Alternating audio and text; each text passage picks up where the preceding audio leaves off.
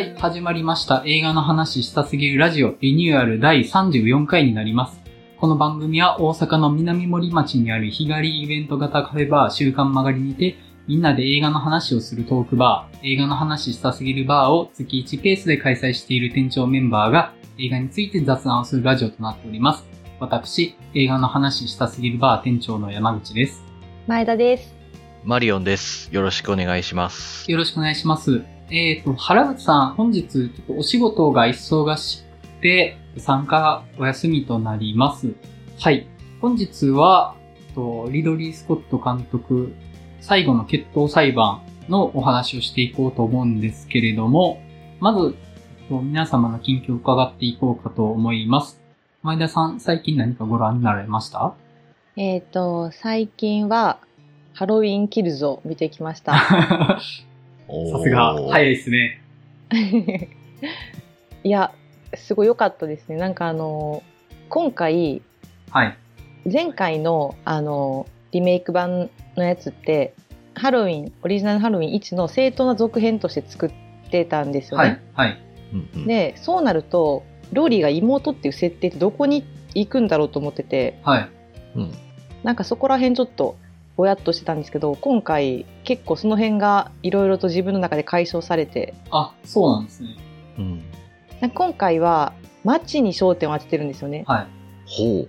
でその妹との確執と確執というかそこの因縁というよりもはい。街全体のオリジナル版で結構なんていうんですかねモブキャラというかはい。ちょっと脇役だった人たちが、はその人たちが今もあの忌まわしい事件だったり、うんマイケルのことを、うん。その人たちもこう恨んでるというか、うん。意味嫌ってる、うん。うん。でその人たちも立ち上がるぞっていうような、うん。結構こうシリーズの中でも結構異色な作り方をしていてはい。でめちゃくちゃ人が死にます。なんか、評判は聞こえてきてます。で、そうですね、うん。結構雑っちゃ雑なんですけどは話の展開が、まあ、でも新しい試みも入ってたしい。は人もたくさん死ぬしすごい良くて個人的には。い。はただこれ次、一応3部作で次で完結っていうい。は設定なので今回のこのマイケルをどう終わらせるのかっていうのは結構ハードル上げたなと思いましたね。い。うん。へえ。一応毎回、今回で終わるってつもりで見ないとちょっと見にくいじゃないですか、ホラー映画って。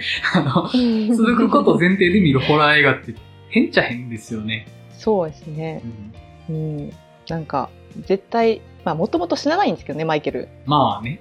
まあね。んそう。でももう3があるという時点で。はうんまあ、そうそうですね。ん、まあでもそこの落としどころも良かったですね。あ、本当マイケルの。扱いがえ結構キャンディーマンに近い、ーうん近いというかほぼテーマとして同じようなうん描かれ方でした。確かにその街が舞台ってなったら、都市伝説の方とかに行くのは想像できるっちゃできますよね。自然というか、うんそのマイケル・マイヤーズっていう個人がブギーマンっていう都市伝説。まあそもそもブギーマンが都市伝説というか、あの、伝承ですよね。うんその階段というか。そうね。まあそれがそのより具体的な形を持っていくっていう、なんかある意味自然というか、あの、こう、うんなんだろう、先祖返りじゃないけど、マイケルがもう一回ブギーマンっていう概念に戻っていくみたいな感じに取れないことはないですね。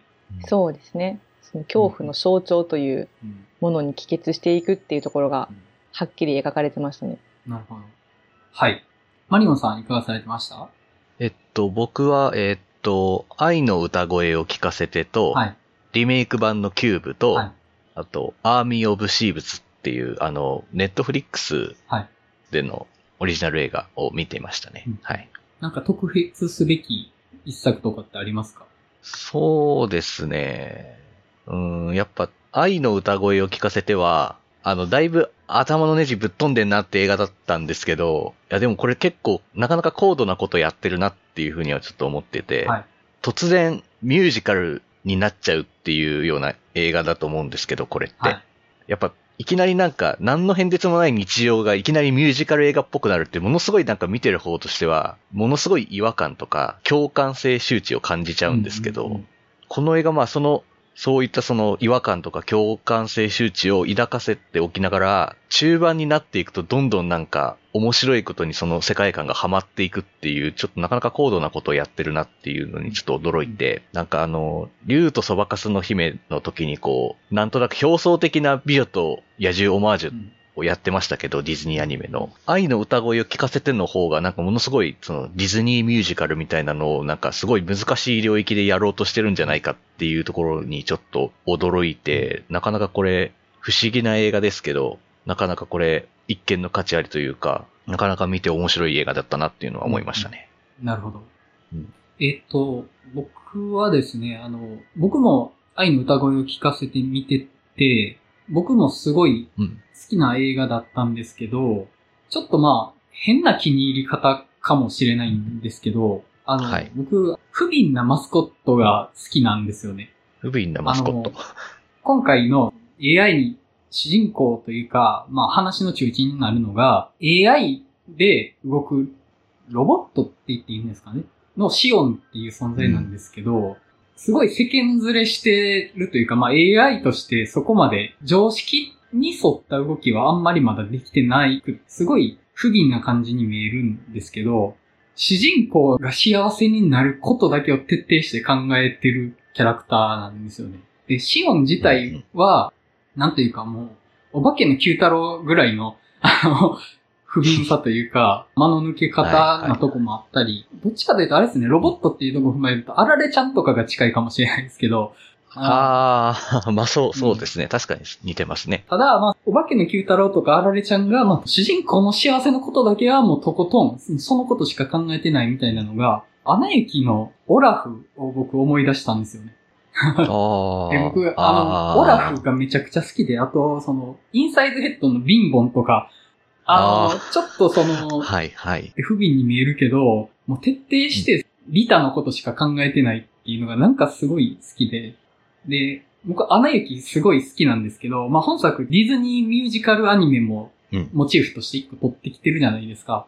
で、そこも含めてめっちゃアナ雪思い出して、まあそのシオン自体にオラフの存在をなんか思い出して、いやーなんか、あの、好きやな なんか、その偏愛に近いんですけど、うんうん。不憫な利他的マスコットが好きっていう、ちょっと偏った見方かもしれないんですけど。